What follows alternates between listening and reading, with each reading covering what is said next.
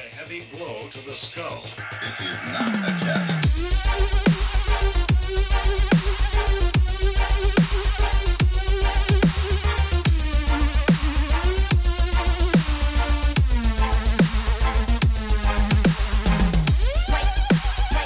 Hey, everybody, and welcome back to the com movies television podcast. As always, I'm dead. Joe, today we have a very sleepy caveman. Hi. I should wear my Snorlax onesie. Of course, Baby. you have a Snorlax Baby, onesie. Go get my Snorlax onesie. I'm gonna be in costume this entire recording. Where is it? It's on my uh, set of drawers by the treadmill. And of course, I have a Snorlax onesie. He is one of my favorite Pokemon. Welcome to the show, everybody. this audio only show. I'm gonna be in costume the entire time. Ah, fuck. Yeah, so That's Tracy.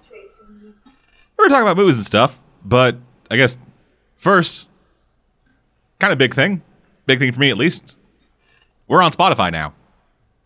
Yay! Hey, So hey, if you're listening to this from Spotify, wants to be stepped on it. hi, welcome to this There you go, babe. stupid shit. You should send him a picture. Otherwise, he won't. Baby, we are recording. They can hear you. And I'm sitting here being awkward because I know she can't hear me, so if I talk, I'll just be talking over her. And that's assuming that she makes it into the edit. Because for all we know, with uh, with distances from the microphone and the quality of it, she'll just be she'll just be removed when I do the EQ.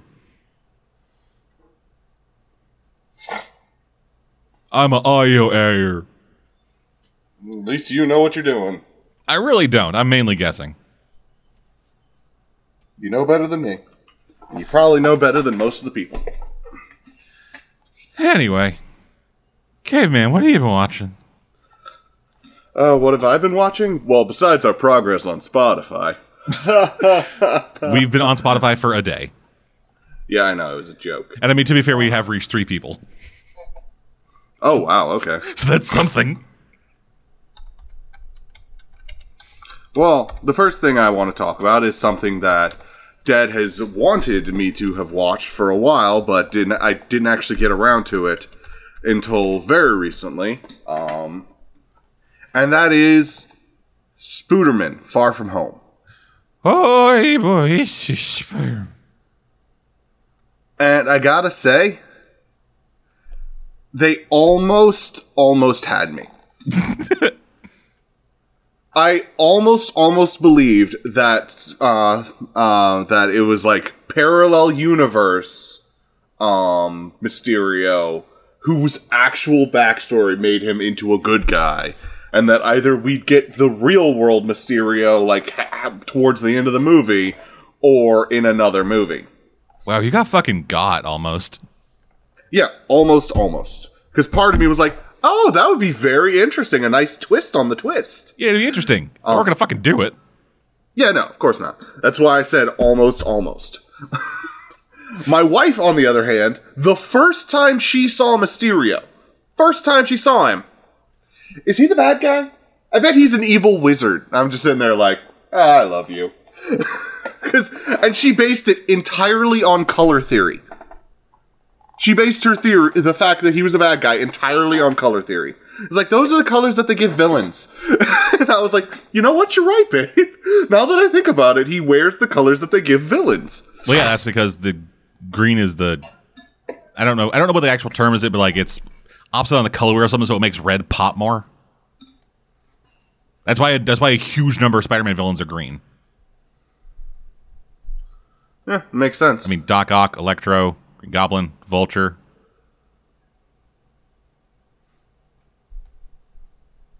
All primarily green. Goblin. I say Goblin. I heard Doc Ock, Electro, and uh, Vulture.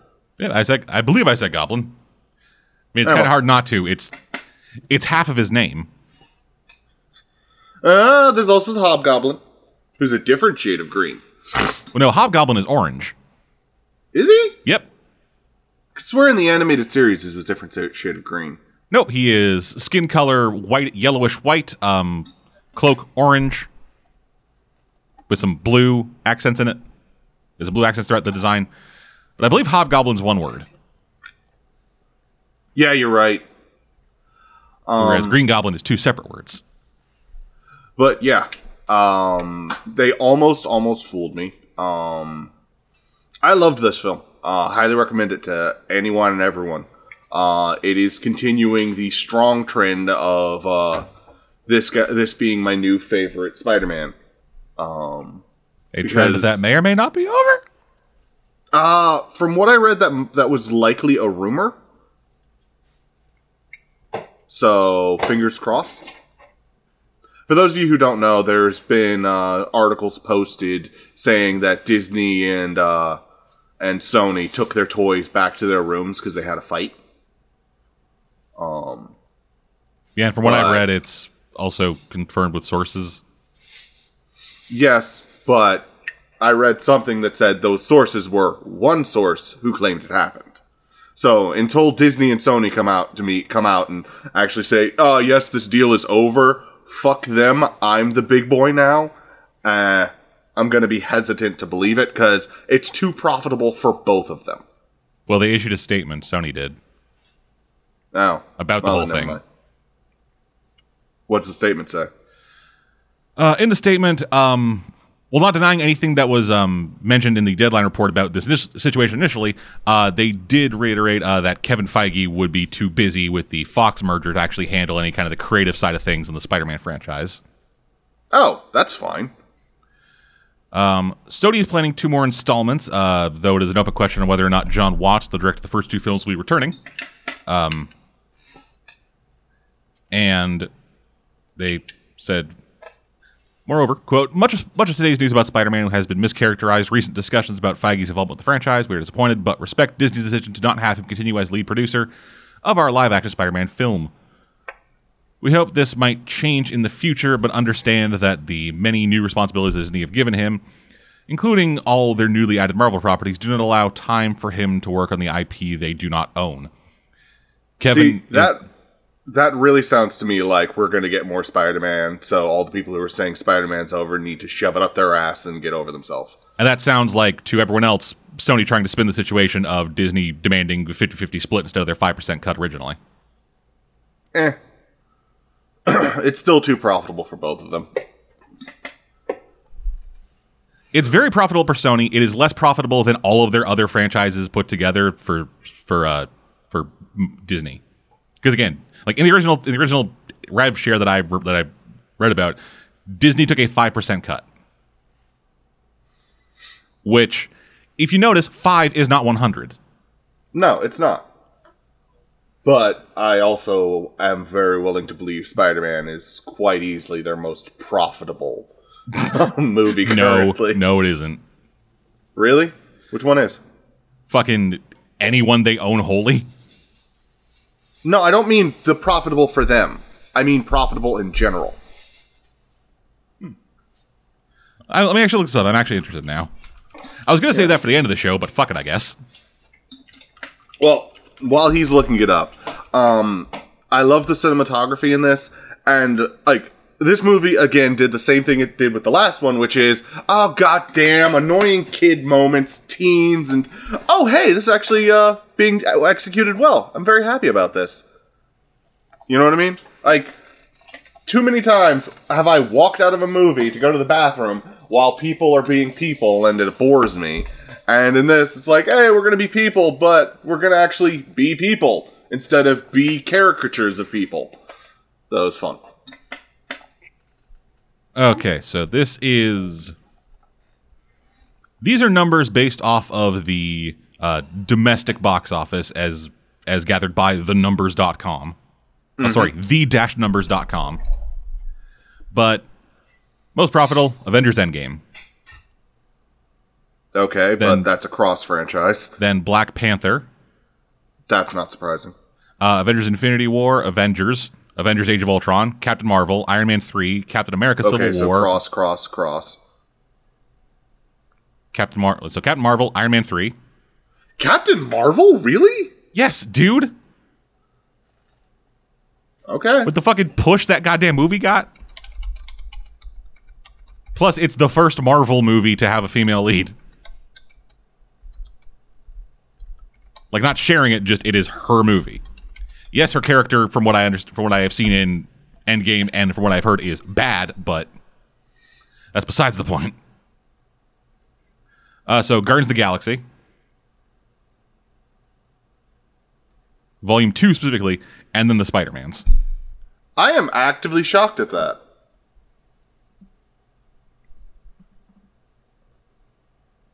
Yeah, I am are genuinely shocked by that. Like yeah, they're up there, but they're not the most.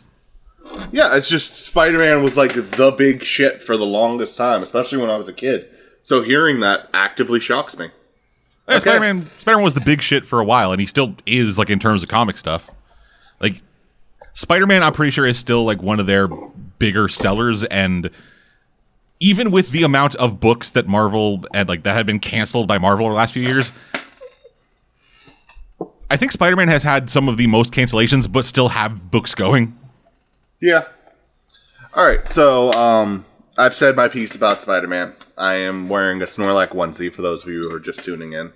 Um, on to the boys. What do you mean they'd just be tuning in? This is a live broadcast, isn't it? No. But on to the boys, which I watched while wearing my sna- my Snorlax onesie. Not even kidding. I was feeling cold that day. I actually need to get my wife to remake this into a hoodie because it's too. It's just a little too small. but I only got to watch the first episode because other shit kept getting in the way. And now th- this is not a show I'm going to watch with my wife around. Um, Okay, why for not? Reasons, because she would get upset so quickly, and I'd have to turn it off. Because this is not a pleasant show for most people. Um, I I I don't want to say enjoyed. it was it was well executed, well acted, but some of the things that happen I don't really approve of. You're not supposed That to. That was just in the first episode. Uh, I don't think you're supposed to. let let me just say I actively prefer it if it was a made for TV series instead of getting away with basically being a rated R movie. You know I, I would very much not like it like that. It would be way too tame. I do, I haven't read the book, so I don't know what the book was like. I just know that I prefer my stuff to be uh, G, PG, TV, uh, P, PG thirteen. Uh, you know, stuff that I can watch without having to feel either guilty or grossed out by, unless it's a horror movie. I learn more and more every day how vastly differently we watch things. Yeah. No, like, why does this confuse you? I don't know, just because like I like I watched The Boys. I thoroughly enjoyed The Boys. I don't feel the need to qualify it by saying, "Hey, sexual assault is bad," but I enjoyed the show. I don't feel no. That's I'm not even talking about the sexual assault. I'm just talking about the sex. If I want to watch sex, I'm gonna, you know, watch porn. It's like I don't want to watch some half-assed bullshit that they're gonna like. Oh, look, they're getting at it. It's like, uh, what was the name of the movie? I pissed off Rollin the entire time by saying I smell fish when we watched this one actually deep movie because I was like, there's no need for the sex scene. This sex scene does not serve a point. So I smell fish. And like that that's actually a thing for me. It's like you don't need to show us the sex. It's completely unnecessary. You don't need to show us extreme gore in most cases because it's not the point of the thing. If I want to see gore, I'm going to watch a splatterfest. I'm going to watch a, I'm going to watch something that is dedicated to it cuz most things half-ass those two major things, the sex and the gore. And if you're gonna try and be sexy, then be sexy. But otherwise, I don't care about sex. You know what I mean? I'm still confused as to why you say I can't say I enjoyed it, but, but it was good.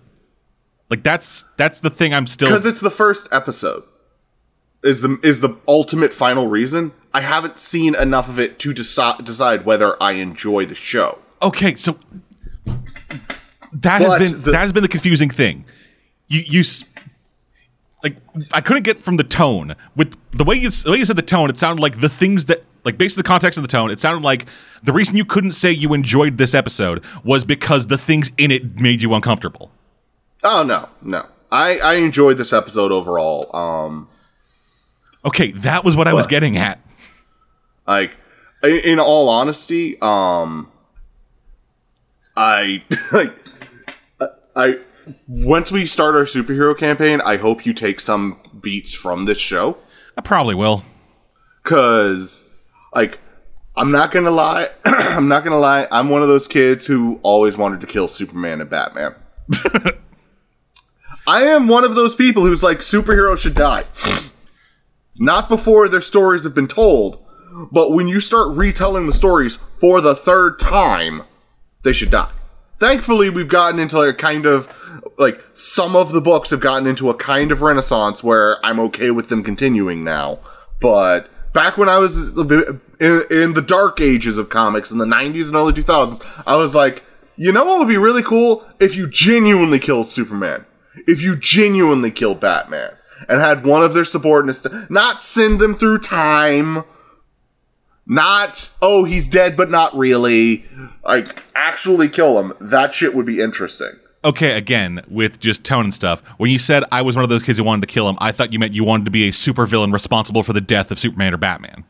oh no that too. Like that would be so cool. But then when you talk about it, you go, you know, from a writing perspective, these characters need to die. because i'm also a writer. I'm i am the nerd who's like i figured out a way to kill you batman and then it's like and narratively this is why it's important Yeah, I figured out a way to kill him too. It's called shoot him in the face. uh, unless you're using an armor piercing bullet don't bother Motherfucker, half of his face is not covered by anything. yes but usually when guns are involved he brings up his cape to protect his mouth Yes, that is why fucking you bring in Goat Boy. Goat boy Yes, Goat Boy is the sniper who killed Robin.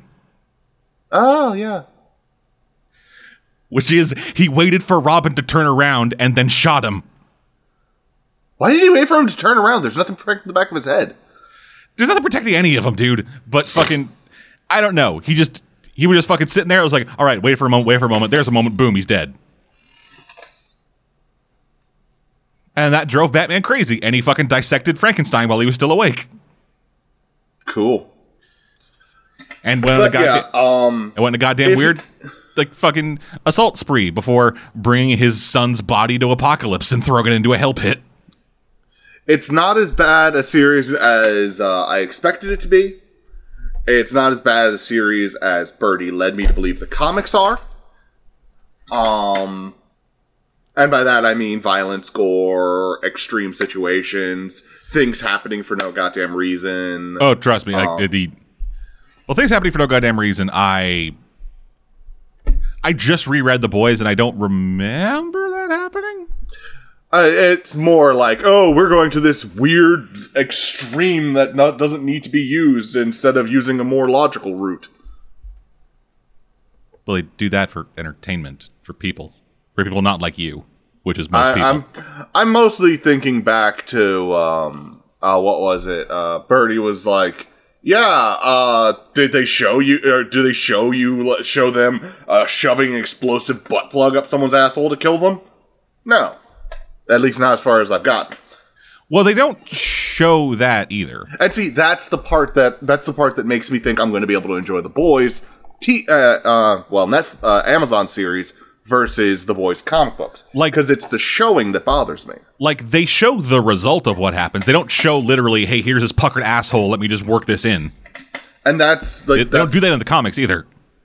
Birdie said they did that in the comics. Uh, no, things they do a lot of fucked up shit in the comics. They I don't remember them taking an explosive filled butt plug and shoving it up there. Like one of the things they do show is there's an explosive dildo. That's the one. My mistake. Sorry. Yeah, again, they don't show penetration. But they do but they do show like a, like a lady's on a plane, she's like, "Oh, I it's like, well, on a plane, got nothing to do, might as well pull my dildo. Oh, this looks weird, explode." Okay, he implied that it was worse. Um, but yeah, the boys. So far, I'm enjoying it. Yeah, So I, far. I will say this again, just based on discussion, don't ever read the comic. Oh no, I will never read the comic. I have been told enough about the comic. I did, and while it had its, it had its moments, it had some moments that were that were like interesting in a way that wasn't just the violence.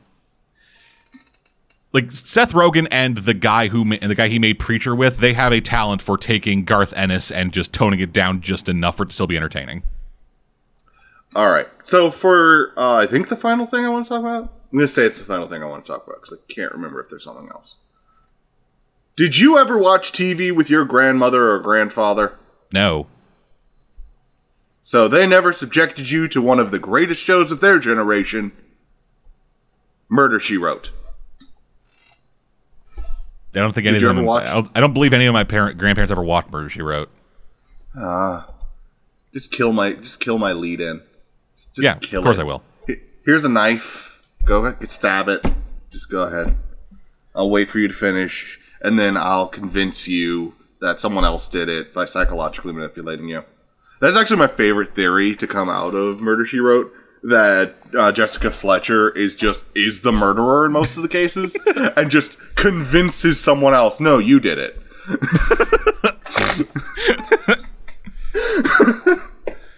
it's just like she's so good at spin Oh, that, that- she's able to talk the murderers into believing the, the non-murderers into believing that they were the ones who did it.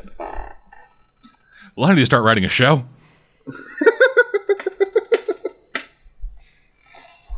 Um. But yeah, So- my, my grandma was mainly into Star Trek. Oh, good taste. But have you ever watched Murder She Wrote? No, I, I I saw it like back in the day when I was when I would get home from school, and they and instead of having like you know a TV guide or something like that, they just had that channel that just scrolled through the different stations to tell you what was on for like the next two hours. Mm-hmm. And yeah, I would see it pop up there every single week, every single day, and it's like Murder She Wrote. Oh, that sounds kind of interesting. Oh wait, a cartoon I like. I highly recommend Murder She Wrote. It is the most wholesome murder series I have ever seen. Yeah, because isn't it about like an old granny who just solves it, murders? sta- uh, it stars Angela Lansbury as J.B. Fletcher. Angela Lansbury, who only did this show because she wanted the paycheck.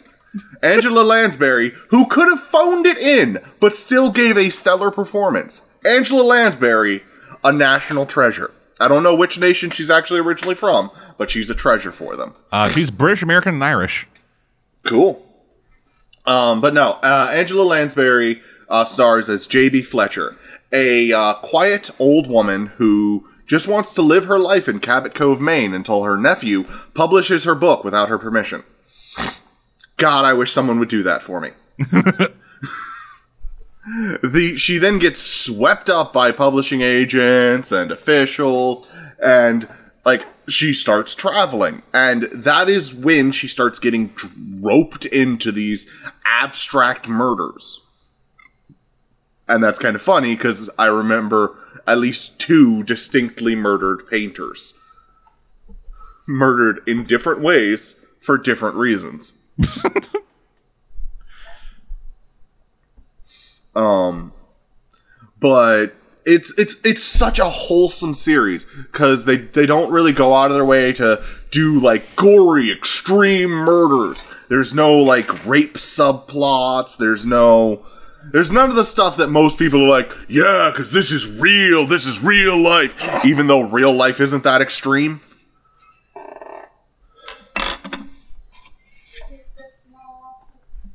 Are you waiting for a response or? Uh, No, I was something came up. Um, it's I, I love I love Murder She Wrote because it's just wholesome. it's just this it's just this nice calm series and like you, you you end up liking a third of the characters and the ones you don't like are probably bad guys anyway so who cares and hell, I even end up liking some of the bad guys. Like some of the murderers are so sympathetic. Oh, though it does get kind of predictable. Um, I say that, and then I'm immediately reminded of a situation where I predicted, "Oh, that guy's your friend. He's either going to die, be accused, or be the murderer," and it was none of the three. Huh. so the show it, it is a long running series. I think it's like seven seasons of forty episodes each or something like that. Uh, it is 12 seasons. Damn. 12 seasons of around 20 episodes each, as well as four movies. There are movies. Yes. Oh man, my wife is gonna be so excited.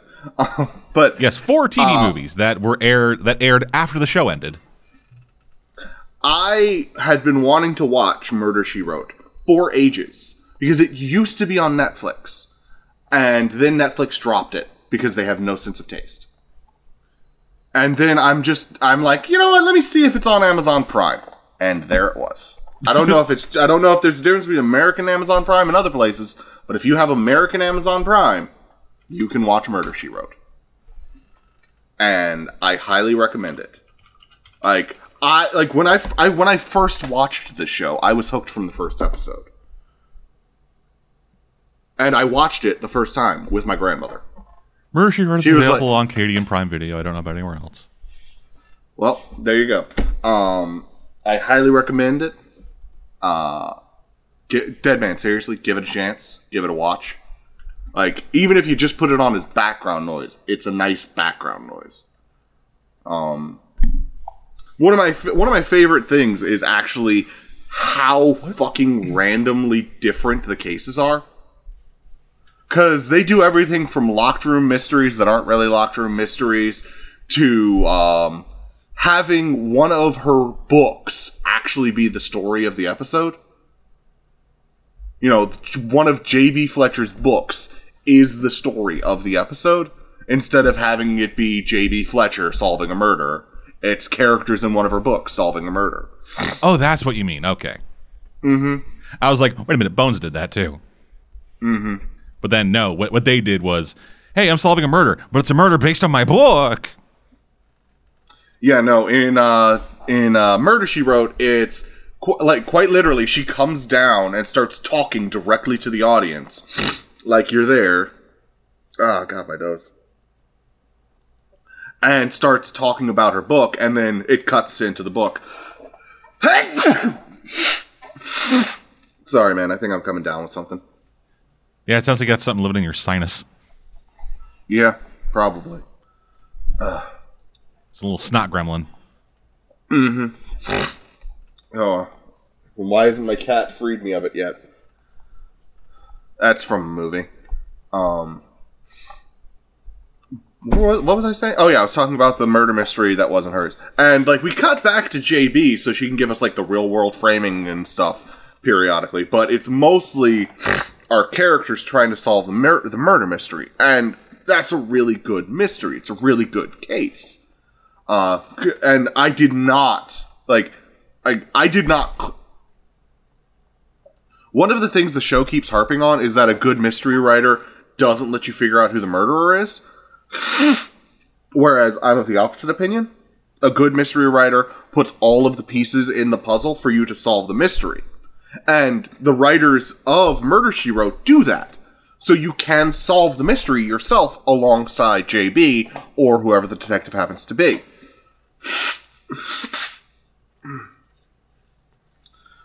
But, and here's the important but, I haven't called a lot of the murderers.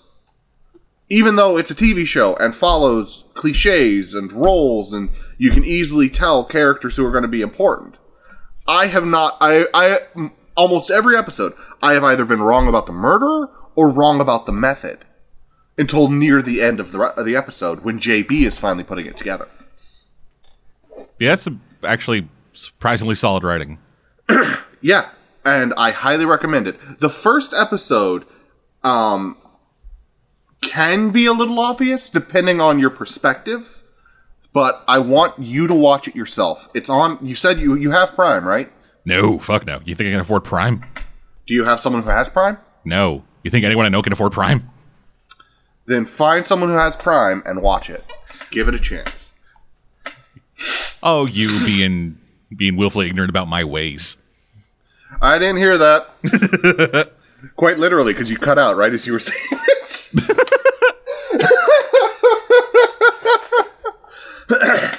Anyway, anything else? Uh, that's all I want to talk about today. Oh, righty then. Uh, so, only movies for me this week. Yeah, for whatever reason, like I've I've been wanting to get more into watching TV stuff. I just don't because there's just kind of like there's nothing on traditional TV right now that super interests me, and anything that is on streaming services, I the only TV show that has been that I've heard about that's coming out soon that I kind of want to see is Carnival Row. I remember hearing about that. I think you told me about that. Yeah, it's uh it's like alternate history World War One, but with fantasy creatures. Yeah, you did tell me about it. Ow. Yeah, like I'm all down for I'm all down for alternate history. I'm fucking reading the Golden Compass right now, and it's kind of the same thing. Yeah.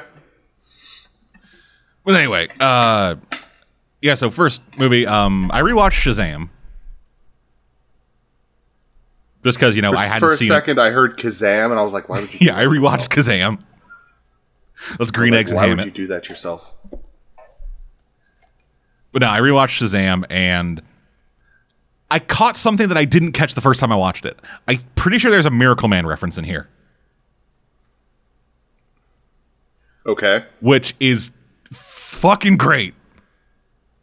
So, for those who don't know, Shazam, back in the day, was called Captain Marvel. It was the most popular comic in the world. Uh, That might be an exaggeration, but it was more popular than Superman at the time. Which means it was probably the most popular. Yeah, and then over in the UK, a different publisher was getting essentially the reprinting rights for Captain Marvel, so they'd get it reprinted in black and white and then put it out for for British audiences.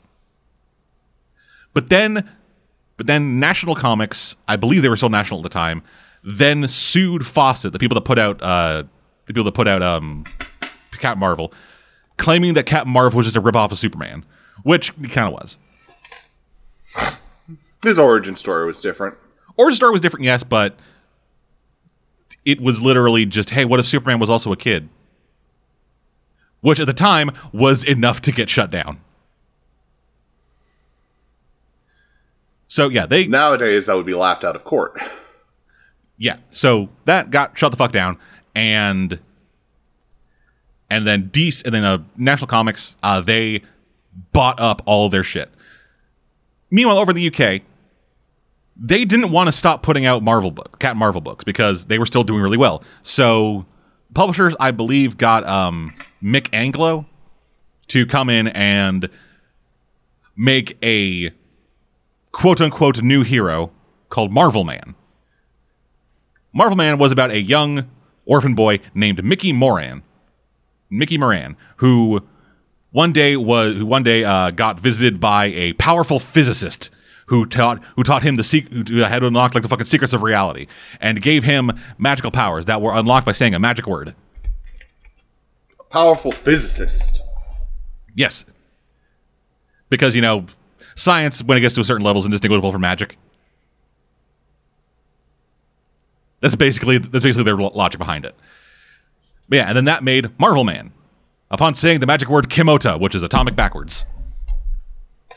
Oh, I have heard of this.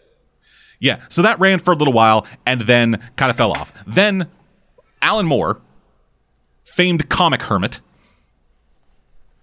uh, showed up and was like, "Hey, I want to make a I want to make a miracle man I want to make a Marvel Man thing, but I want to be fucked." So he did. He picked up the he picked the book like fucking thirty or something years after it after it shut down. And it was in the eighties, and he then re, he then made a new story where Michael Moran had uh had grown up but had lost all knowledge of him having superpowers because he was caught in a nuclear explosion after the British government tried to kill him and the Miracle family Uh huh. because they had gotten too powerful. They the government got scared of them. Which understandable. These guys are basically gods. But yeah, in doing so, uh, it fucking knocked the shit out of Moran and essentially made him forget everything that had happened to him. Um, with Kid Miracle Man, uh, it had taken, it had essentially locked him in the, essentially like did lock him, but it hit him and he survived, but chose to stay in the Kid Miracle Man form and grew up, getting more and more powerful. and thus and also making making him a fucking psychopath. And it just and shit just got fucking darker and darker. It got to a point where fucking in the book where because of a fight between Kid Miracle Man and Miracle Man himself, uh, all of London got destroyed and everyone in it died. Great. Yeah, there's I believe I believe either a spread or a comic cover of just the streets of London with Big Ben in the background just littered with fucking human viscera. That actually reminds me of a uh, of a quote that I just read. I can't remember the actual quote, but it boils down to, um, like, all we want is a glimmer of hope, and that's one of the reasons why I don't like Grimdark. Because like I want the hope. Yeah, well they get The that world, hope. They the murder a world is child. dark. The world is fucking dark enough, and no, that does not give me any hope. Dead. But no, the child is the murderer. The- like, the- I don't care. I fucking love Miracle Man. Like Miracle Man is you great. just wanted to talk about Miracle Man and make me depressed, didn't you? Bitch, I talk about anything I like, you get depressed. That's not true. I talk about happy things for too long, you get depressed. That's not true. I wasn't depressed about the boys. I wasn't depressed when you came to me like, "Hey, Call of Cthulhu." I was like, "Yeah, Call of Cthulhu." Anyway. But yeah, I don't so get depressed when you talk about Danganronpa, even though I probably should. But yeah, fucking, I love Miracle Man. It is this it's this great deconstruction of superheroes. Um, looking at it from a from a very depressing setting, like it's it's similar in a way to Watchmen, but just way more fantastical because it is about actual superheroes and not just vigilantes. And yeah, it's fucking great. I love it. And uh, More fantastical. You're talking about the book where a guy tries to summon a giant space squid so that he can blame it, blame an attack on aliens. so no, he doesn't try to summon a space squid. He makes Oh no, sorry. He gets a scientists. He gets a bunch of scientists to make a squid, and then teleports it into the center of New York City. While generating a telepathic wave to kill a butt, butt, fuck, butt fuck ton of people. Yes, it's more fantastical than that. Okay. But yeah, so uh, like I said, the main main character thing that in that book is Michael Moran, and when Billy and Freddy are trying to get out of school to go do superhero stuff, and they get stopped by the security guard, they make the joke. It's like, "All right, good job, Officer Moron," and he goes, "It's Moran." No, that is a reference. Yeah, and I just fucking got it on my second viewing. I didn't get it. I didn't catch it the first time in theaters. Well, I didn't know who Mir- who Michael Moran was, so Yep, that's Rackaman. For the longest time, Miracle Man was actually my favorite comic until I read Grant Morrison's run on Animal Man. great run, absolutely fucking stellar run. Can't tell if you're being serious. No, I am being serious. Like Grant Morrison's Animal Man was one of the times where at like that was one of the times Animal Man was at his best. I am surprised because that's the book where Animal Man's entire family gets murdered and it goes on a revenge spree.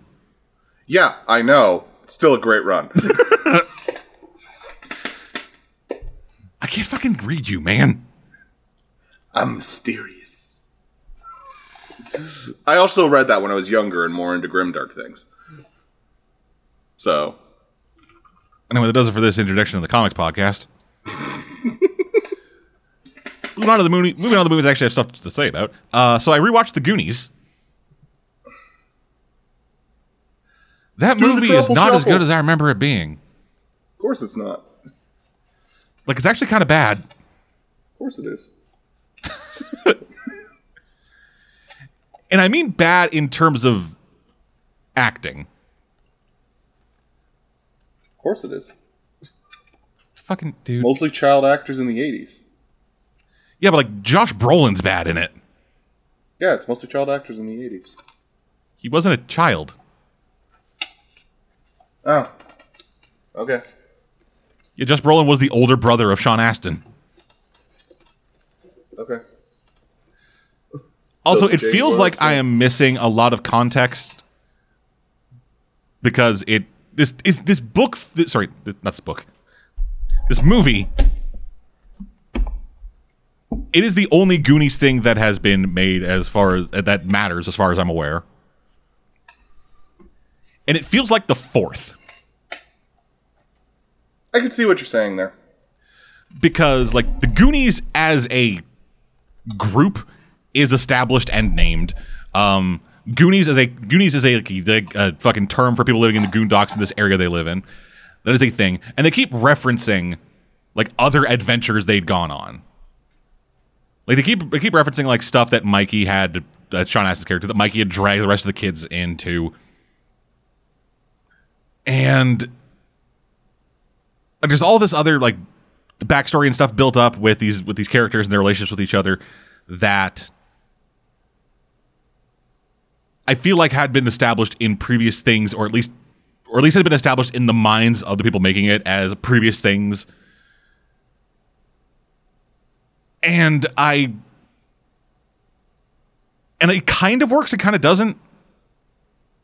Because, like, on the one hand, uh, having these established group of characters be already established, having them, having their relationships be what they are, and having them and having there be a precedent for them going on this fucking insane journey into the catacombs beneath their fucking city. Having that just be accepted gives the gives the movie a decent forward momentum of just, hey, this is the reason it's happening because they do this shit all the time. Fucking don't worry about it.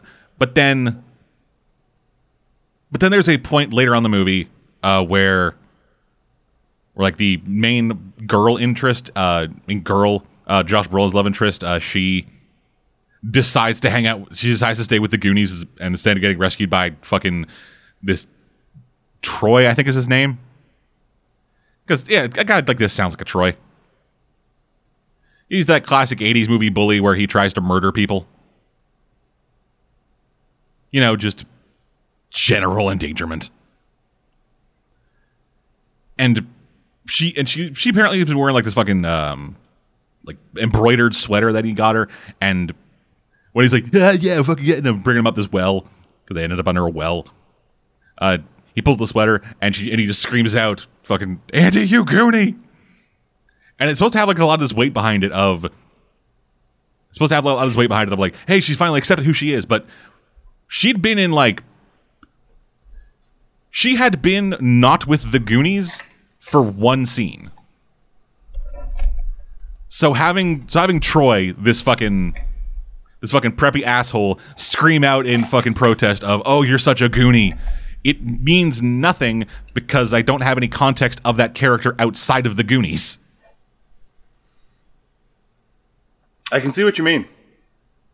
Like I like I I understand what you're saying, but you're not going to get more. Of course I'm not, and I don't. Kinda, I kind of don't want more. Like the only way this shit could be solved is if there was like a fucking book or comic or movie or something that explained the backstory of these characters. I don't fucking want that. Well, yeah, because uh, what what you're what you're uh, complaining about is uh, something that I've heard suggested that I don't agree with, uh, and that is you only start writing when the character story gets interesting, uh, and that's uh, a suggested technique that's been used by several writers, and I highly disagree with it because I think you start writing when your story when your character story gets important, not when it gets interesting. So a lot of, well, uh, not a lot, but some stories will skip over details like, you know, what would have happened in the first three books. like, how did they get their name? Why are people treating them like this? How are they united as a group? That's not important. What's important is uh, uh, that one doing the truffle shuffle in front of a giant monster man. I know, like it's it is it is moderately a complaint and moderately like, like it's it's a half and half thing. Like it is a complaint and it is also a thing I enjoy about the movie because they they do enough within the movie to explain any questions that you have. Like like they say, "Hey, we're from the Goondocks. That's why we're called the Goonies." Or they like do something to explain where the Goonies name what what the Goonies name means. Mm-hmm. And and the thing is called the Goonies, so you already get the idea that this group is the Goonies. Mm-hmm. Like I don't need I don't need a scene where they're like going through everything and then and again then it's like, hey, we have this cool little group here. Should we can we come up with a name for ourselves? I mean, we're from the Goondocks. Why not the Goonies? I don't need that. That is stupid. And I mentioned this while you were stepped while you had stepped away. You've broken the illusion, dead man. What fucking illusion? The illusion that I care. That illusion was broken the day I met you. Aww. But no, um, I mentioned I mentioned it while you were away, but uh, I, I like having that, having this be like the fourth part of something, basically. It it managed to actually cut away like the gut like it managed it did it did a decent job of like cutting away the idea of why would these kids go into the fucking catacombs beneath their city. Because like like the, like I think there's like a throwaway line in there of like like I think Chunk or something. It's like Mikey, we're not you're not gonna drag along on one of your adventures again, are you? But then it's like, oh, okay, that explains why this kid is that explains why this kid is doing this. What he it, it establishes motivation beyond just we don't want to lose our home. Mm-hmm. It gives a reason as to why their first thought is, hey, let's fucking find pirate treasure. Yar, and not let's have a bake sale. Yeah, like that whole the whole like established like framing device basically of we're gonna lose our home and like we're our home's gonna be turned into a golf course or something. That feels almost entirely superfluous to the idea that this kid just wants to find pirate treasure. and it feels that way in the movie like like when the fucking property developers or whatever show up, they they give they give the fucking they give Josh Brolin the forms and they're like, yeah, it's gonna be a beautiful thing out here. And then that's the last time we see them until the end of the movie. And the thing and the shit about them find, trying to find like save their home is barely mentioned except for like throwaway lines. This feels more about Mikey trying to fucking trying to meet One-Eyed Willie the pirate. Because Well, that he needs to be careful about that because I know a lot of people who just show him one-eyed Willie. I thought I was I was thinking that the entire movie. Dude, I have thought that every time I've seen that movie. Yeah, and and so just so having that, and so having like, if th- this movie could have just been, and hey, Mikey finds this fucking like Mikey finds out about the story of One Eye Willie or whatever, and then drags his friends in this fucking adventure that just so happens to coincide with fucking people breaking out of jail. That was enough. But then having this other thing of like, we need to raise hundred thousand dollars or our neighborhood's gonna get destroyed. The looming threat. Yeah, the looming threat, which isn't a looming threat because I forget about it until they mention it. Like this is this could have just been an adventure movie, just a standard, straight up, no fucking, like no fucking looming threat of, oh no, our house is gonna get taken away or whatever. Like the looming threat enough was, at the same time they're doing this shit, dudes with guns are hunting them. Yeah, but this was also this movie was produced in the '80s at the height of the kids versus adults and trying to kill them uh, era. So, like having a palpable adult villain, it was kind of considered a necessity for a lot of those films Yeah, because you can't just have generic adult films. You have to have the one who's the ultimate bad guy, and Yeah. they didn't realize they could have just used one of the uh, one of the escaped criminals as a bat as the ultimate bad guy that the kid has to defeat. Well, to be fair, there is only one escaped criminal. The other two are just criminals that aided in the escape. They could have made him the ultimate bad guy, but they didn't realize they could. So they needed this other villain as a framing device. But it wasn't a villain. It was just this idea. Like, I don't even think that fucker gets named. Really? That's good as one. Hmm. Okay. Yeah, he shows up, says, hey, here's a paper, and then at the end of the movie, he shows up with that asshole kid.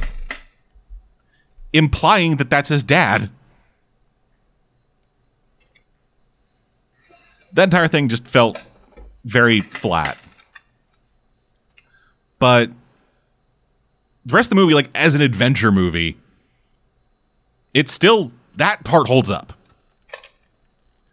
like like this fucking insane like chase through these fucking catacombs, these this increasing level of traps and shit that happens, just finding multiple dead bodies and like like like finding the body of the fucking um like the explorer who went down there beforehand but then never was found never was seen again. That worked. Like th- that worked as like a really great thing of of like like they're all they, they all come down there, they see the dead bodies, like, oh fuck, we're all gonna die. And then Mikey finds the fucking key on him and is and is like, hey, fuck, we made it this far, and then gives us fucking inspirational speech of we need to keep going. That whole thing works. Even given Sean Astin's at the time less than stellar acting capabilities. Ultimately, the Goonies for me boils down to one thing, Hmm. and it's a fat kid doing anything he can do to keep his friends. do the truffle shuffle. Okay. Like, all right, goddamn. Hell, man, that fucking that fucking fat kid saves the day. Yeah, he does. But like the, the entire movie, he's just like treated as a, the the butt of the joke. Well, yeah, from what I remember. well, yeah, yeah. At the beginning, he wasn't allowed in the house. He wasn't allowed in the gate until he did the truffle shuffle. I think I had to wait five minutes for the Rube Goldberg machine to open the gate. That's another mm-hmm. weird thing. The fucking Rube Goldberg machines. Like it is a like the that, you can tell that the set dresser is just like I love Rube Goldberg machines, and they said they wanted complicated shit to do shit. So Rube Goldberg machine away. Well, it was kind of it was kind of set up as in terms of like the world as this like connecting factor for Mikey to One Eyed Willie because it is Mikey set up that machine to open the gate. And then going through the catacombs and stuff, that's all they ran into was just fucking cannonball based Rube Goldberg machines. As a way to like have Mikey connect with One Eyed Willie more so than he already did. Oh, he'll connect with the one-eyed Willie. Seriously, man. I can't help it. It's too easy a joke, That's why I haven't been doing it. and that's why I have been. Yeah, The Goonies. It was. It has not aged well. It's all right. It still is a decent like. It still it still is a decent like proto adventure thing to like show to kids. That's kind of the ultimate takeaway from this is that it is a it is a completely fine kids movie that won't that will kind of have some stuff that won't work super well for adults, but has enough also, a really weird thing where like fucking ten year old Sean Astin kisses the main love interest. Woo! It's weird. Like age difference wise, it's like I think four years between them. I remember being that age, having a crush on one of the older girls in class. She never even knew I existed. Well, not in class, in school. Yeah, I, I don't know. Whole thing was weird. Goonies is still all right. Just don't expect any good acting. Like this is even bad Corey Feldman acting.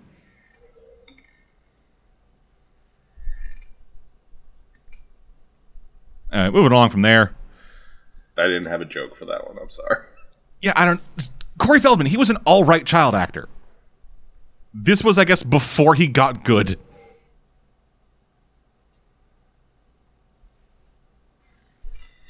And then also, I guess, before before the troubles happened.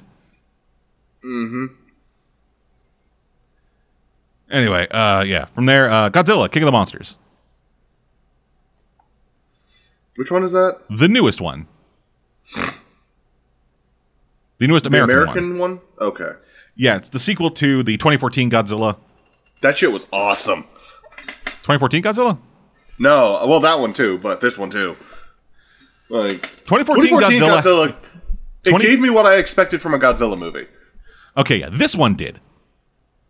This one They- was, I think, legitimately great, Oh no, this one was legitimately great. which But- is apparently the minority opinion. The the the the the audience is wrong. This one was great. No, I mean the. Let me actually double check that because I believe audiences liked it and critics didn't. Oh, okay. Then never mind. This is a great movie. And honestly, that continues the trend because critics tend to hate the good Godzilla movies. Okay, I guess I guess I'm not allowed to search for it. What do you mean? Went to Rotten Tomatoes and was like, all right, yeah, let's fucking look it up. They have they have critic score, audience score. Typed in Godzilla King of the Monsters and it refreshed the homepage.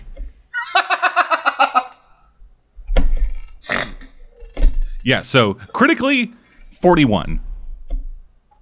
Audience score, 83. Yeah, no. This is a great Godzilla movie.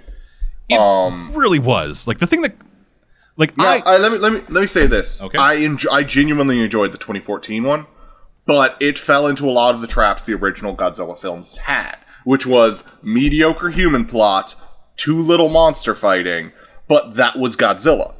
That's what you expected out of Godzilla with the original Godzilla films was too little monster fighting, too much boring human plot. This one, the human plot was interesting. There was a lot of monsters. It was overall awesome. yeah, so I didn't enjoy the first Godzilla. That's fair. Yeah, like the last 20 minutes of it were pretty all right. when it was like Godzilla. When it was Godzilla on screen fighting the MUTOs. That was great. But boring human shit that was that was completely that didn't have a goddamn thing to do with the monster stuff. Uh just just oh god, everything's happening. I'm going to I'm going to very blasely try to survive this. Which is a lot of the original Godzilla film, Which I haven't watched a lot of. You should. like like my main experience with Godzilla is the stuff we watched for the Godzilla months, Ugh. Which was four of the worst Godzilla movies and four of the best Godzilla movies. Then you know what to expect. Because you watched the worst ones. Yeah, that original Godzilla movie was the 2014 Godzilla movie was just kind of flat and bad. I didn't like the way it was shot. It was shot like very It was shot it was shot like you would expect from the guy who made the movie Monsters, which was a movie about people trying to survive in a world where there were weird tentacle monsters just kind of hanging out. Which was a lot more on the ground showing it from the human perspective. It was a lot of was a lot of we're going to shoot this from a position where a human could realistically see it.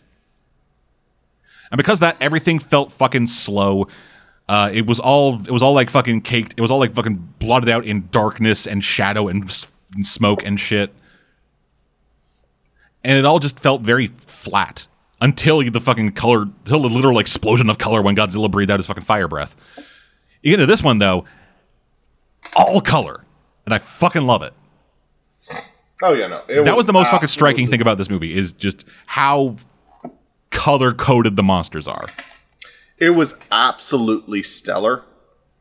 And I say that having I actually enjoyed, I genuinely enjoyed the 2014 Godzilla movie. this was a million miles ahead of it. It was like going from the 70s Godzilla movies to the 2000 Godzilla movies. Yeah, this is fucking Final War, but with like a Hollywood budget. Yeah, this fu- this was awesome. It was absolutely awesome. Yeah, it still did. The, it still did the thing of like having the monsters largely obscured by like environmental things, but it worked a lot better because it was still bright. And every time we did get to see the full monster design. Yeah, like we, we still got to see we got to see fucking King Ghidorah. We got to see him like in this fucking full glory, despite the fact that he literally walked around with a fucking thunderstorm around him at all times. Which that was just kind of great. Just this idea that King Ghidorah is so powerful that he literally has a tornado following him at all times. Yeah.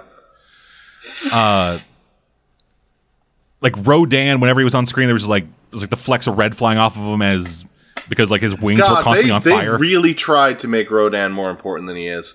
yeah, and then he just got fucking worked. He got killed by Mothra.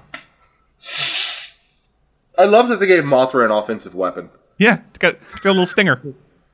It's like it's been so many fucking movies, and now finally the girl has a lethal weapon. Yeah, and they and they also call her the Queen of Monsters. Yeah, which is fair. Yeah. Yeah, and you get into the big old fucking brouhaha with shit happening, and like they killed off Ken Watanabe, which like kudos to the level of death they gave him. Yeah, it also fits with uh, the original character in the original movie, like how he's said to have died. How was how was the original guy supposed to die? Uh, the original guy made the oxygen destroyer, and um, I'm pretty sure he got killed off screen in a nuclear testing. I can't, I don't remember it 100, percent but uh, having him die saving Godzilla by blowing up a bomb is really poignant. Yeah, Let me double check this. Uh, but also he survived way longer than he should have, given the levels of radiation they said that were in there. mm-hmm. But you know that's it's for dramatic effect. They need to have Ken Watanabe look into the eyes of Godzilla and have Godzilla go, "Yeah, you cool." Yeah, Ishiro Serizawa. blah, blah, blah, blah. Actually, that's Serizawa. fucking- they have the goddamn oxygen destroyer in this, Mm-hmm. which does next to nothing. Like original Godzilla, it killed Godzilla. The oxygen destroyer straight up reduced Godzilla to a skeleton. And that skeleton serves as the framework for building Mechagodzilla. And every Godzilla we followed after that has been like one of Godzilla's kids. But in this, the oxygen destroyer, it doesn't even hurt King Ghidorah. And Am I remembering wrong? and Godzilla just fucking goes and hides out in his little fucking underwater city hole. That I might be remembering wrong. that is- I'm sure I- that the name of the guy. So. Do you, I don't know if you remember this part. Um, was the radiation that was like in that area from like the lava flow or whatever it was, or was it just coming from Godzilla? It was from the lava flow or something. Like it, it wasn't from Godzilla. Oh, it was he. He's like the the new guy must be like the descendant of uh, the original guy because the original guy is Daisuke Serizawa. So okay, I was misremembering things. Or they just named a character Serizawa because there was a character named Serizawa in Godzilla. No, he's got to be descended from him. But then why did they? Well, then why did the? Well, a why did Godzilla not show up until now? And like, like why why did the world not know about Godzilla until like 2014? If that was the case, and b why was the oxygen destroyer just created? Reasons.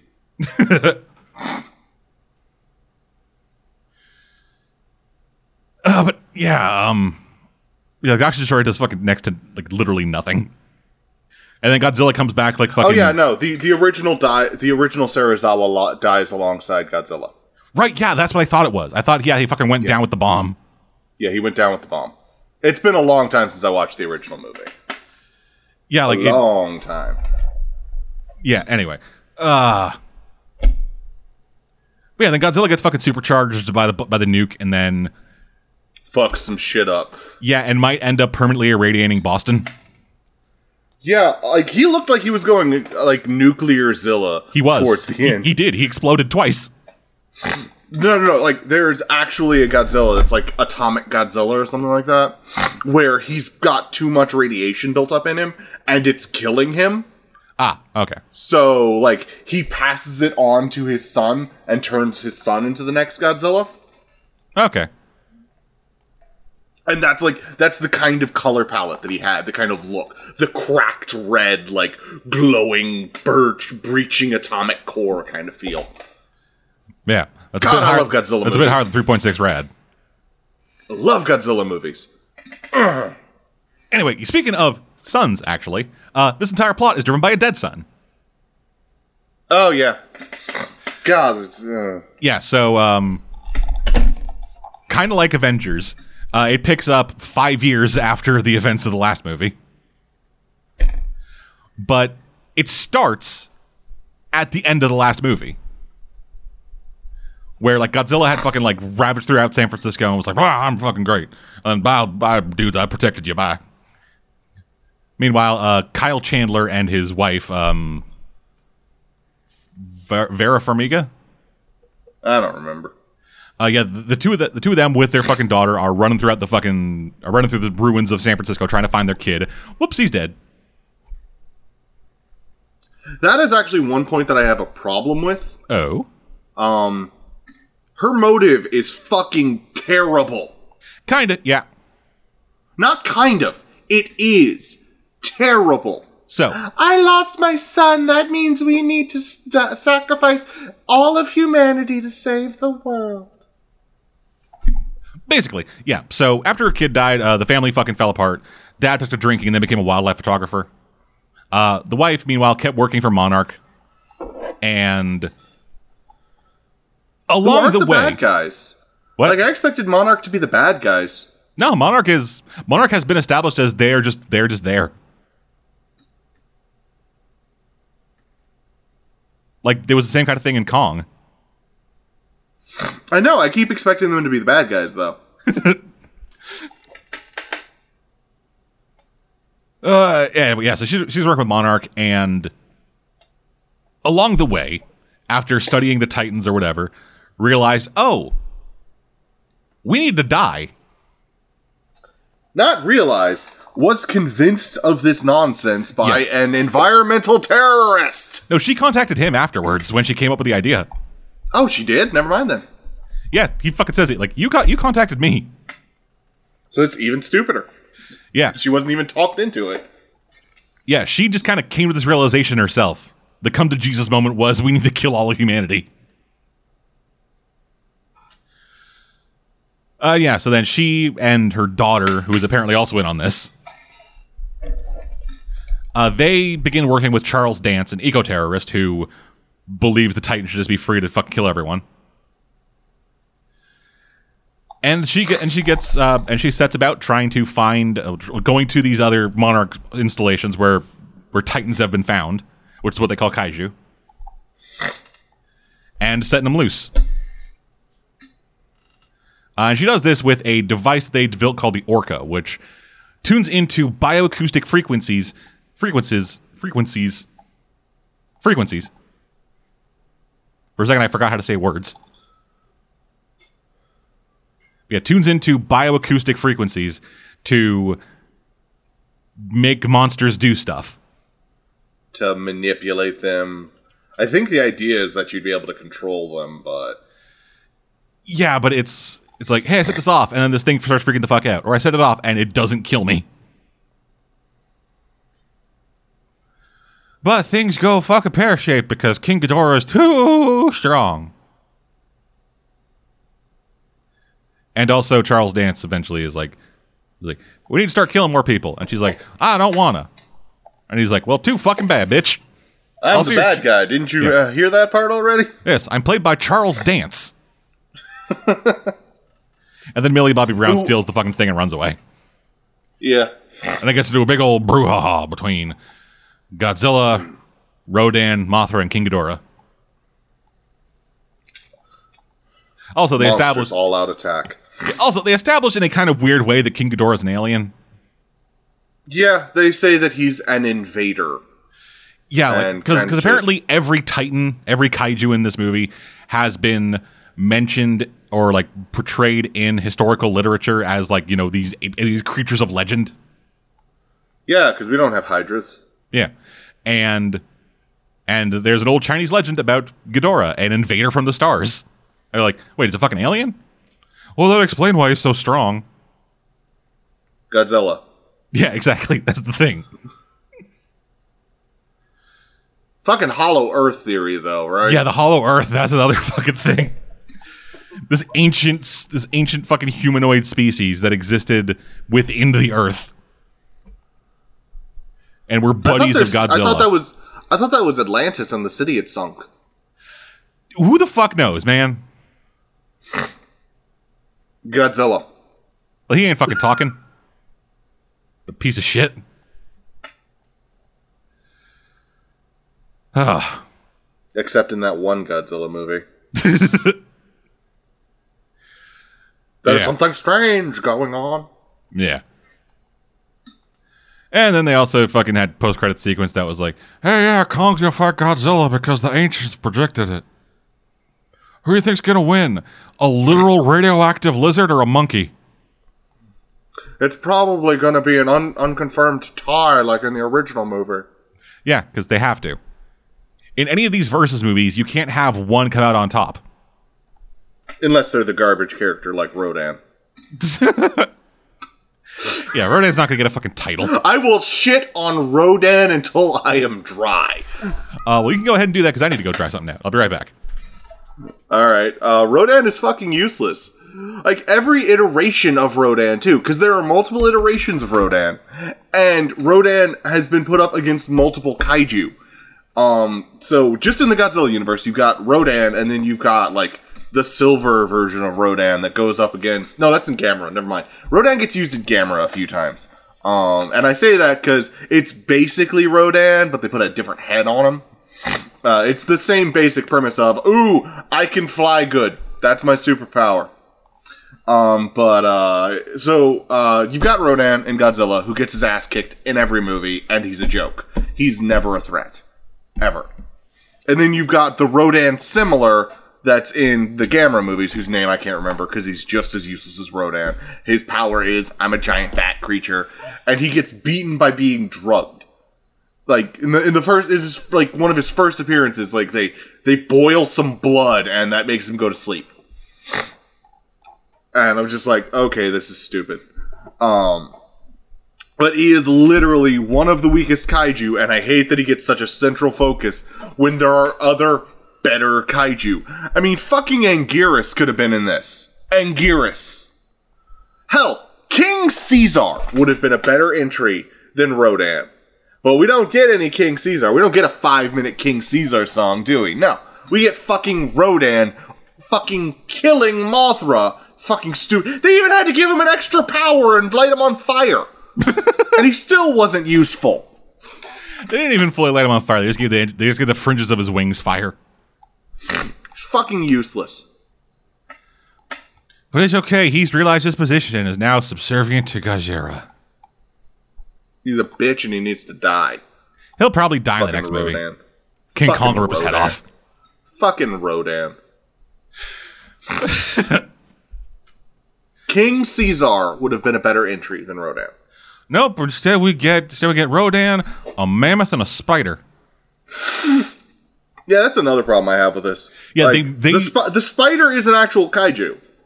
But what the fuck is the mammoth from? Just from history. Fucking dumb shit. Yeah, that was the other thing. Like they mentioned, they mentioned they have like a couple of franchises worth of uh, fucking kaiju around. They have seventeen of them, mm-hmm. and based on the ones we saw, like only the ones like named in this movie are like actual for realsies kaiju. The rest of them are just kind of whatever. You know what would be really cool? What's that? A TV series based around monarch people just trying to uncover the lore. Hmm, that sounds a bit too You know, Agents like, of Shield. oh, and what? Yeah, Agents of S.H.I.E.L.D., but for Monarch. So instead of going out and fighting supervillains, instead they're going out and uh, Indiana Jonesing through to find ancient texts and tomes and shit. As much as I love Agents of Shield, Agents of Shield is considered by many to be a failure. Hmm. I could take it or leave it. Like what I watched was good, but I stopped watching because I The last few seasons fucking picked up. Okay, still don't care. That is, yeah, that's the thing though. It's like, hey, yeah, I don't care. Let's make a thing that's kind of like it. I don't, but I don't want it to be Agents of Shield. Like I want it to be like, let's explore some kaiju shit and like get some character development. Not let's bring back a character from the dead, get, get into some coop, super complicated alien metaphysiology, introduce a whole new subspecies of human. And then uh, have to rewrite reality a few times because we keep killing characters off when we don't mean to. Real reality? I don't know. I don't fucking know. I, like the show got really confusing for me really fast. I don't remember them ever rewriting reality. I'm pretty sure they rewrote reality, or was that just an alternate reality episode or like a dream sequence or something? I don't know what you're referring to. I don't either. That's the problem. Like you ask me these questions, expect me to have answers, but I don't know what the actual question is. Let's just move on. Yeah, Godzilla King of Monsters. It's good. Fuck the critics. You know what show I actually want? I would want the Monarch Fails to be like. I'd want it to be like the '90s animated Godzilla series. That's what I'd want. Okay, I, I think that's the one I keep confusing with Kong. Uh, yeah. Because there was also a Kong animated series where they had like a headset that let them teleport their mind into Kong's body. No, this is uh they they found one of Godzilla's eggs, raised it to adulthood, and then go and fight kaiju with it. Huh. I feel like that'd be It was, expensive. the, it was the only good thing to come out of the '98 Godzilla movie. I feel like that would be a bit too expensive for it to actually be good on television. They could do it animated. Hmm. Maybe. Speaking of animated, though, let's move on to my next film, my final film, Lilo and Stitch. Da, an absolute classic. Yes, it is. I, as I recently learned, I believe my favorite Disney movie. Ike Baba. I'm going to assume that was your Stitch voice. voice and move on. I cannot do my Stitch voice when I am sick, and that annoys me. But yeah, Lilo and Stitch. Uh, y'all fucking know what Lilo and Stitch is. I just want to fucking talk about it because I just fucking love it. I love this fucking movie. This is a great goddamn movie. I love the way th- like it looks so different to me than a lot of other Disney movies. Because It everything was from a time when uh, Disney was ta- was trying a few new things. Because it's also from the same era, I think, as Treasure Planet, probably. and that's one of my that's one of my wife's favorites. Let me check.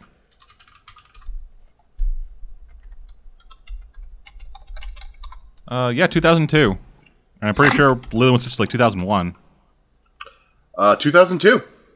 2002. Okay, yeah, fuck it. So Disney was taking a few risks at this point, and I think it paid off. But no one else seems to ever remember or think about that movie, Treasure Planet. well, that's because it failed. Yeah, but it was a good movie. They don't care. It was good. Like fucking watch Treasure Planet, assholes. Yeah, I know it was nominated for a fucking Academy Award, but they don't care. Fucking studio audience.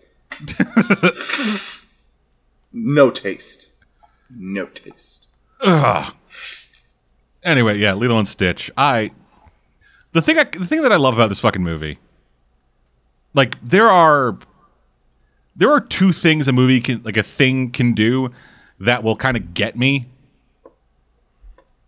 Like just weird hacks that kind of like make me get emotionally invested in something without it without them having to put an actual work to invest me in it.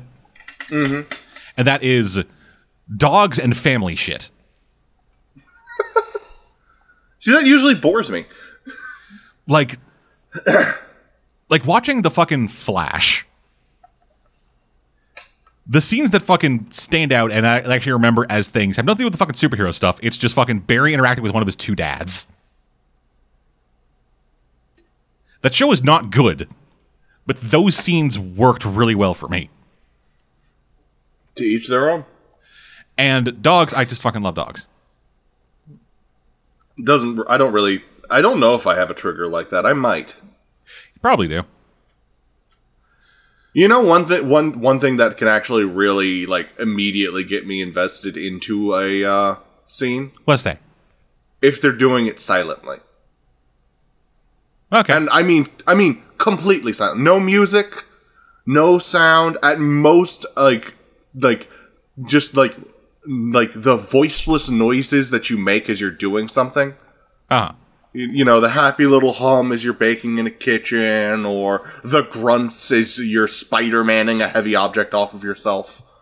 Like, if they do a silent scene like that, a movie automatically gets a few respect points to me.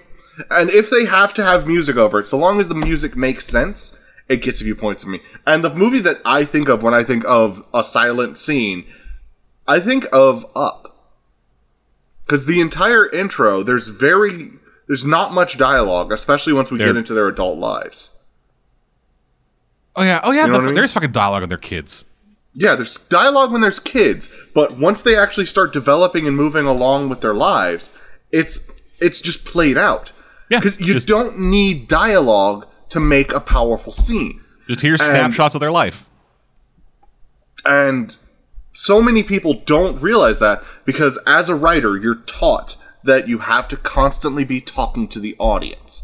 And when when most writers writers translate to script writing to screenplays, they can't put their words down on the actual page. So they've got to uh, they've got to make their characters chatter on constantly, and it can be really fucking grating. So when I you say writer, you mean novelist.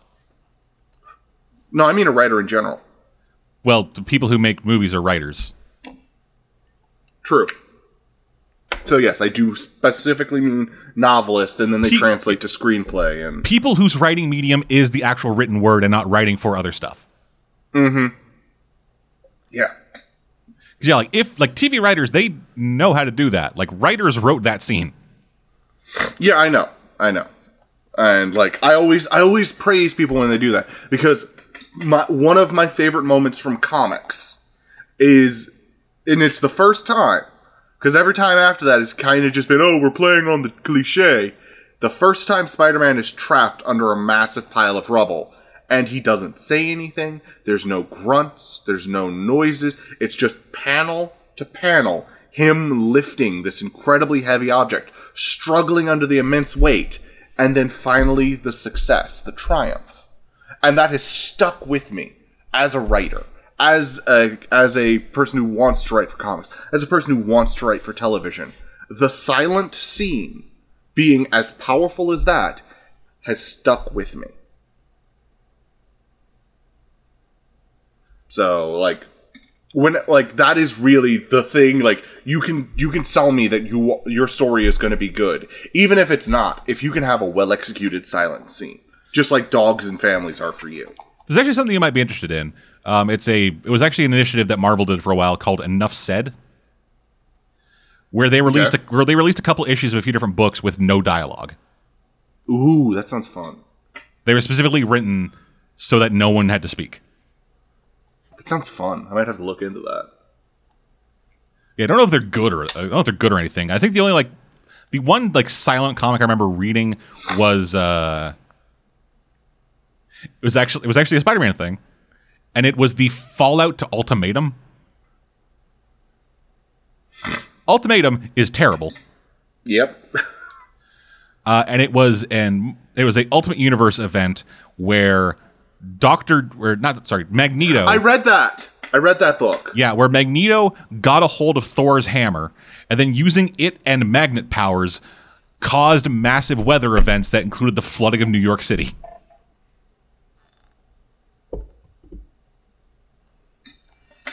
Which was it? That, the entire book was fucking terrible. Don't read. Don't ever read it. But there was actually a, so there was a Fallout issue, a Fallout of Ultimatum book for Spider-Man, where it just kind of showed Spider-Man it showed not Spider-Man. It showed everyone else going throughout the city trying to find Peter after the events of Ultimatum, and it is entirely silent. And a panel I actually remember, a, like a panel sequence I actually remember was um, Kitty meet the Kitty Pryde, who is an important character in Ultimate Spider-Man, meets up with Spider Woman, who is a female clone of Peter Parker, who has all of his Comics. memories because it's Spider-Man.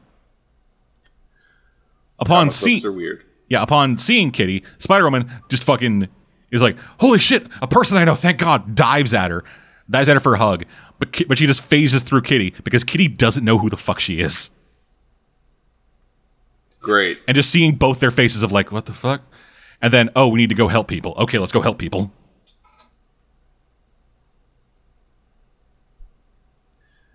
That issue was really well done, and so is Lilo one, Stitch. Getting back on topic. getting back on topic. Yeah, Lilo and Stitch is one of my favorite Disney movies. It's not necessarily my favorite. Um purely because there are so many others that I love. Yeah, I just I just love the fucking look of this movie. Like every character feels so different to how Disney did characters before. Like the characters, they feel a lot more solid. And like like all, like all the adult characters, they feel they feel more like people than, ki- than cartoon characters, despite the fact that they still are cartoon characters. Um, all the kids, the kids have this very like round quality to them, like they still have baby fat on them almost. Yeah, actually, I, I get what you mean.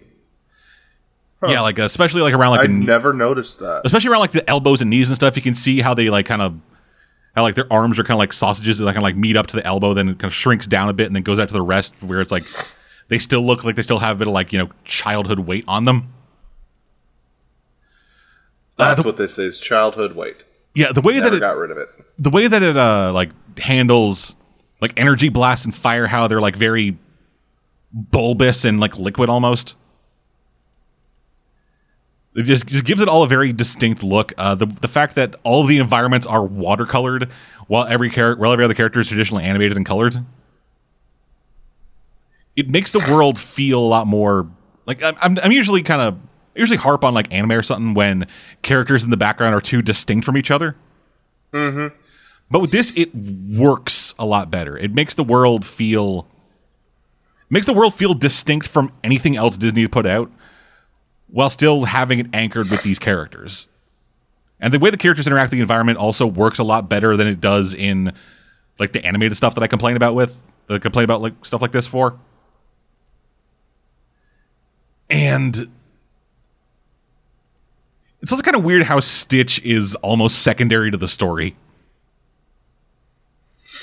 because the actual emo because while, the story is fucking Jumba and Pleakley coming down to go fucking get Stitch back, the emotional core of the story is watching this fucking kid as her world slowly falls apart. Ohana means family. Exactly, Family shit like that. means no one gets left behind. Yeah, fucking. Oh man, uh, Lindsay Ellis did a great video about um, Moana a while back, and just kind of goes in and she talks a bit about um, like Lilo and Stitch in it, and goes into like the history and shit like that of of all the stuff like like Ohana and the fucking um, Aloha Oe song that Nani sings to Lilo the night before Bubbles is coming to take her. Mm-hmm. And how that is apparently like this very big fucking song in Hawaii because that song was written by the last queen of Hawaii, Oh wow. who was act- who actually has a bit of a presence in the movie. Like the song that they're singing at the beginning of the movie, that is a song that mentions her.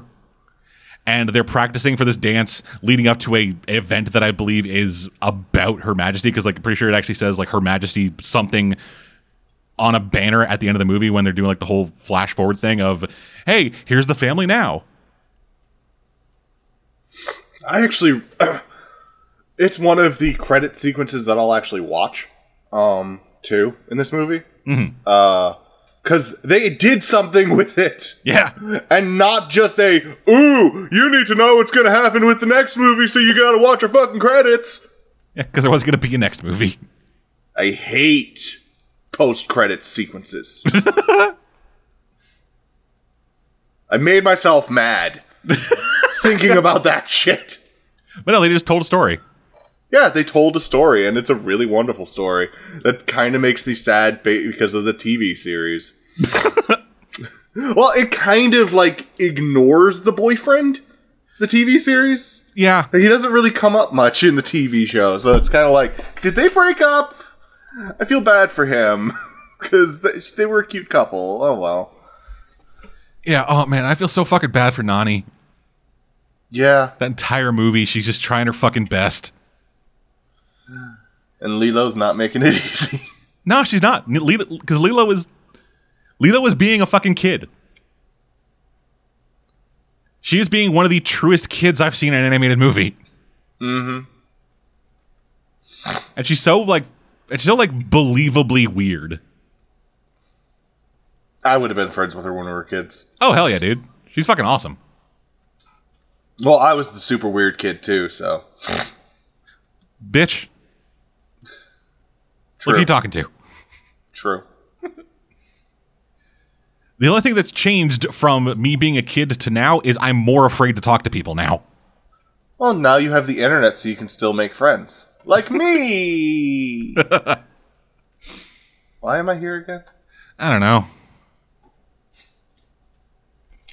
I genuinely don't know.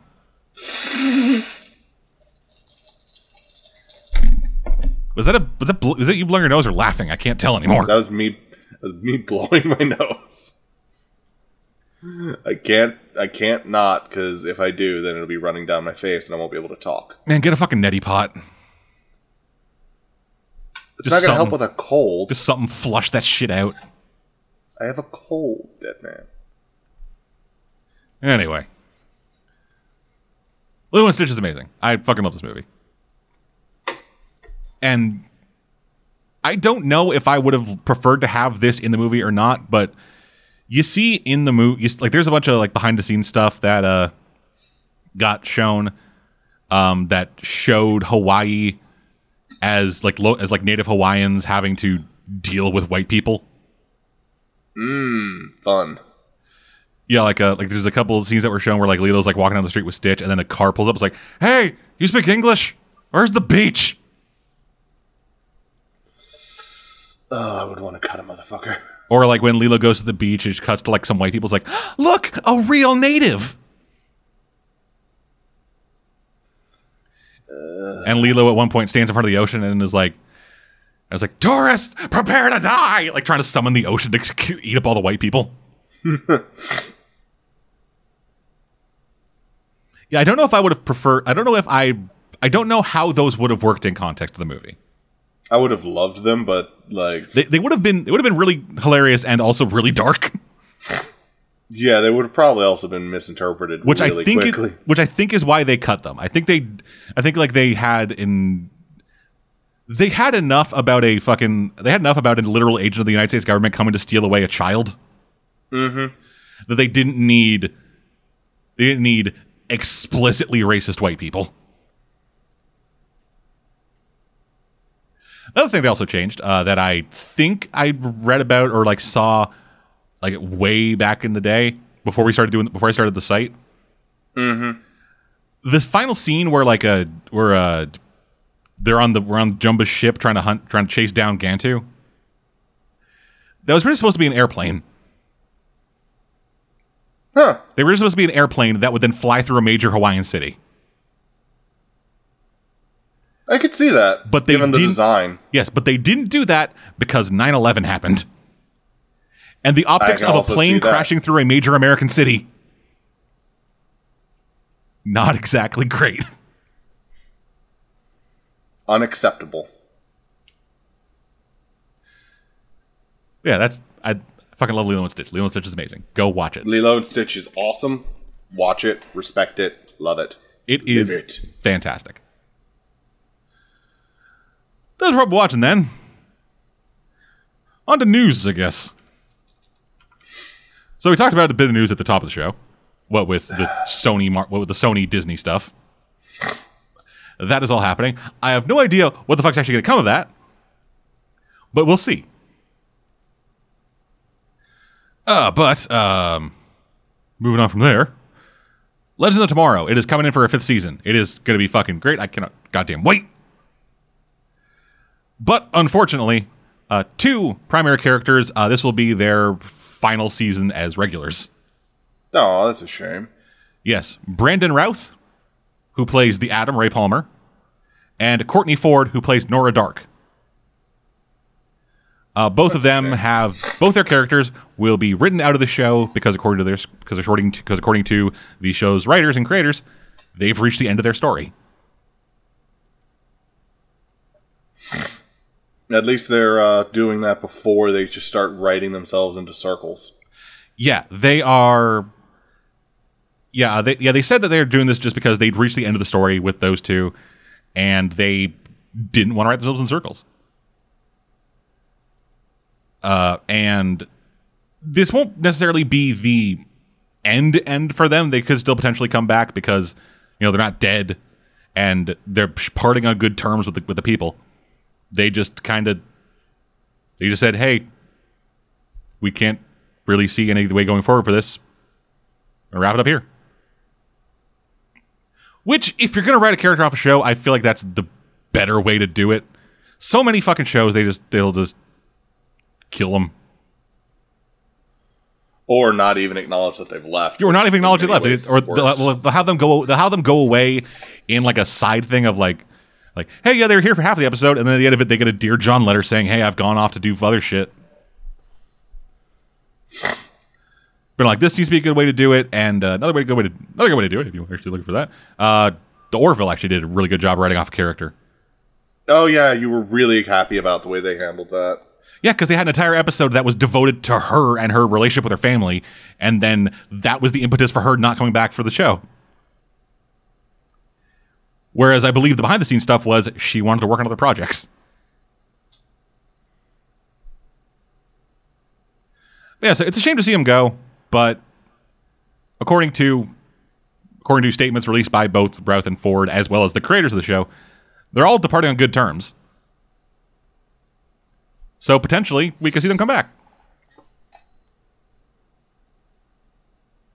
Also, in the upcoming Arrowverse thing that they're doing, which is the only was the only reason I will ever watch anything Arrow related, Brandon Routh will be reprising his role as Superman.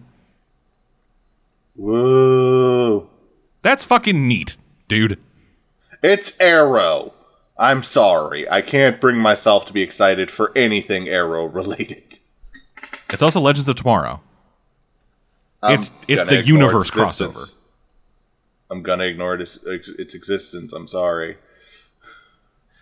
I'll watch all the episodes that are released as part of the Crisis on Infinite Earths because I fucking want to. And you have that right. But I fell off Supergirl. Been wanting to get back into that. The Flash is bad.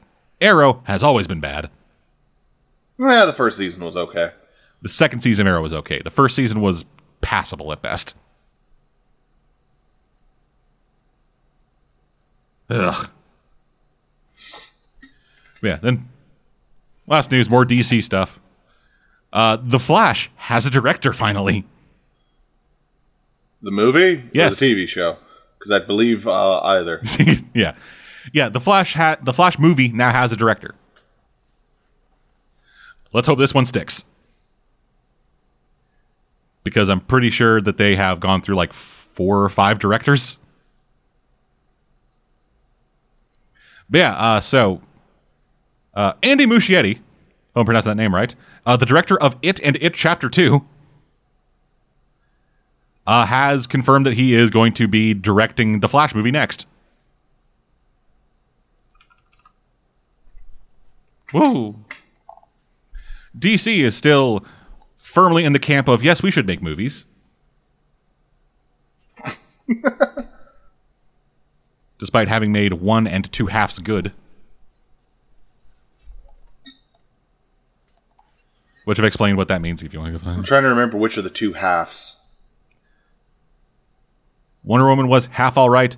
Aquaman was terrible, but I enjoyed it. Okay. Yes, Shazam was legitimately great.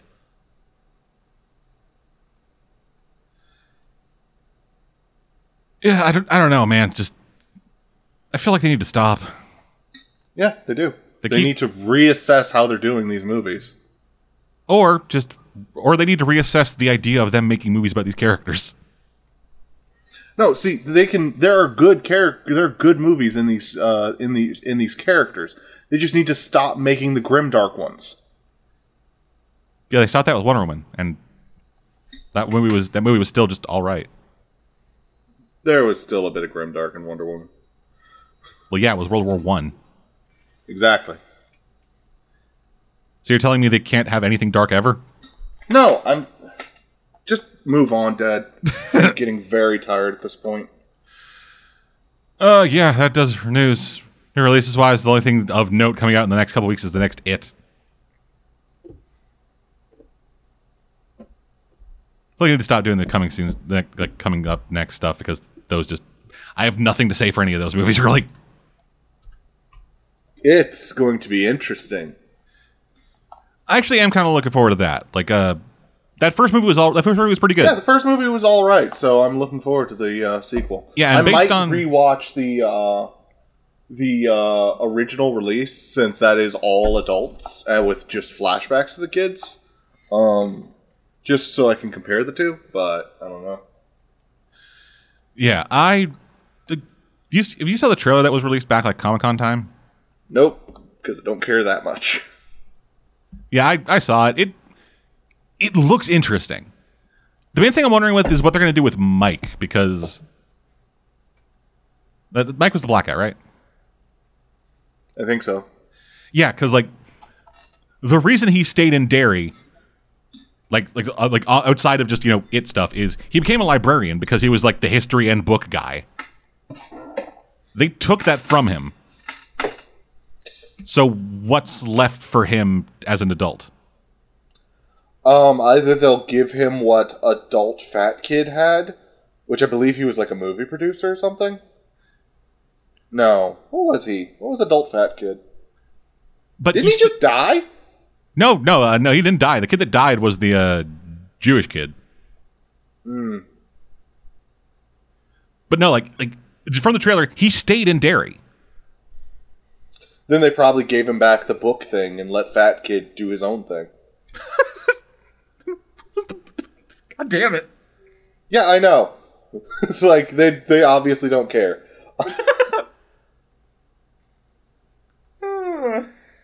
Oh fuck! Like they probably just gave him back the uh, the thing, or or they might have made him uh, run the family farm. Maybe who knows?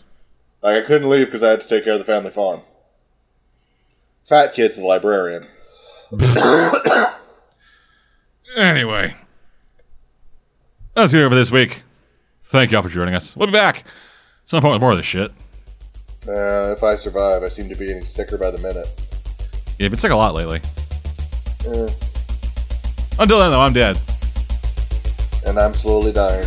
We'll see you guys next time. Bye. Have a wonderful time.